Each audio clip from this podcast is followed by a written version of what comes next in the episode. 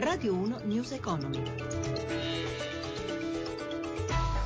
11.32, buongiorno da Giuseppe Di Marco. Dunque l'Unione Europea rivede in lieve ribasso le stime di crescita per l'Italia, più 1,4% quest'anno, peggiorano di poco le previsioni sul rapporto deficit-PIL che dovrebbe attestarsi al 2,5% e sul debito al 132,4%.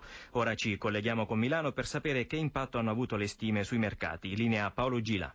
Buongiorno da Milano, restano in altalena tutti i listini azionari europei con Milano che in questo momento guadagna lo 0,65%, aveva aperto con un progresso di quasi due punti, poi era scivolata in territorio negativo, in calo di mezzo punto dopo la pubblicazione di un indicatore dei direttori degli uffici acquisti che in Europa vedono una prospettiva di contrazione delle attività, ma poi il bollettino della Banca Centrale Europea ha riportato un certo ottimismo perché tra le altre indicazioni c'è quella che i tassi resteranno bassi a lungo per il rischio di deflazione.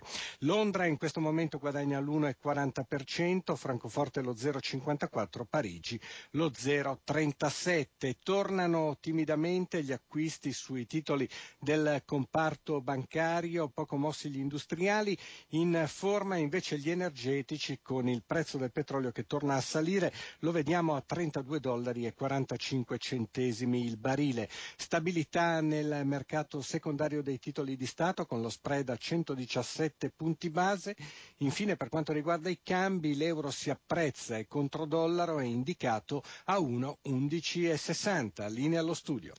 Grazie a Paolo Gila. Sale ancora la fiducia degli italiani nel quarto trimestre del 2015, più 4% secondo un'indagine della Nielsen, un dato comune anche al resto d'Europa, mentre a livello globale i consumatori sembrano meno ottimisti rispetto al futuro a causa del terrorismo e dell'emergenza immigrazione. Su questi dati che riguardano il nostro paese, Anna Trebbi ha intervistato l'amministratore delegato di Nielsen Italia, Giovanni Fantasia.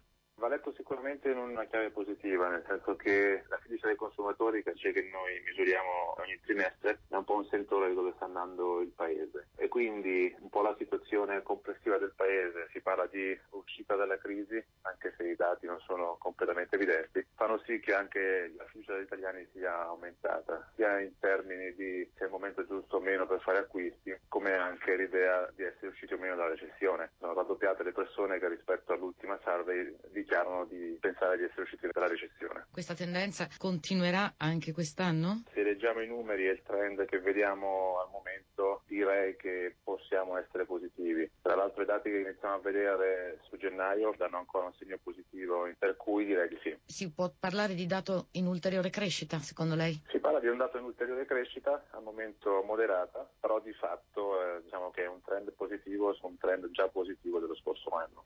Dopo quasi 15 anni si chiude la vicenda dei Tango Bond, centinaia di migliaia erano stati risparmiatori italiani traditi dal crack dell'Argentina, ora il paese sudamericano è disposto a pagare. Stefano Marcucci chi ha investito potrà andare con questi soldi per le vacanze. Nicola Stock è l'uomo che ha guidato la trattativa per conto dell'ABI con il governo di Buenos Aires. La cifra spuntata è inferiore alla richiesta e si è chiuso a 1,35 miliardi, il 150% del valore nominale dei bond, tenendo conto anche degli interessi. Però, dice Stock, l'aspetto importante del rimborso ai 50.000 risparmiatori italiani che attendevano dal 2001 è un altro. La cosa importante è che lo riceve non in bonds come l'Argentina usa fare, riceverà soldi, cioè contante. La storia dei Tango Bond si chiude così dopo quasi 15 anni. Rimane un po' di amarezza per gli obbligazionisti, la stragrande maggioranza che hanno accettato le precedenti ristrutturazioni con perdite in conto capitale. Il perché lo spiega ancora Stock. L'Argentina è entrata in default tecnico e da due anni non ricevono interessi. Archiviata la pratica con l'Italia, l'Argentina spera ora di tornare nelle grazie dei mercati finanziari, cosa non facile, visto che a seguito del fallimento del 2001 aveva unilateralmente tagliato il valore delle sue obbligazioni e deve ancora vedersela con i fondi privati americani non disposti a farle alcuno sconto.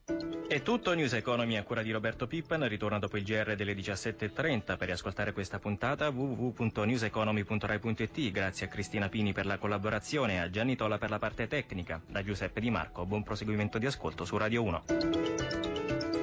Radio 1 News Economy.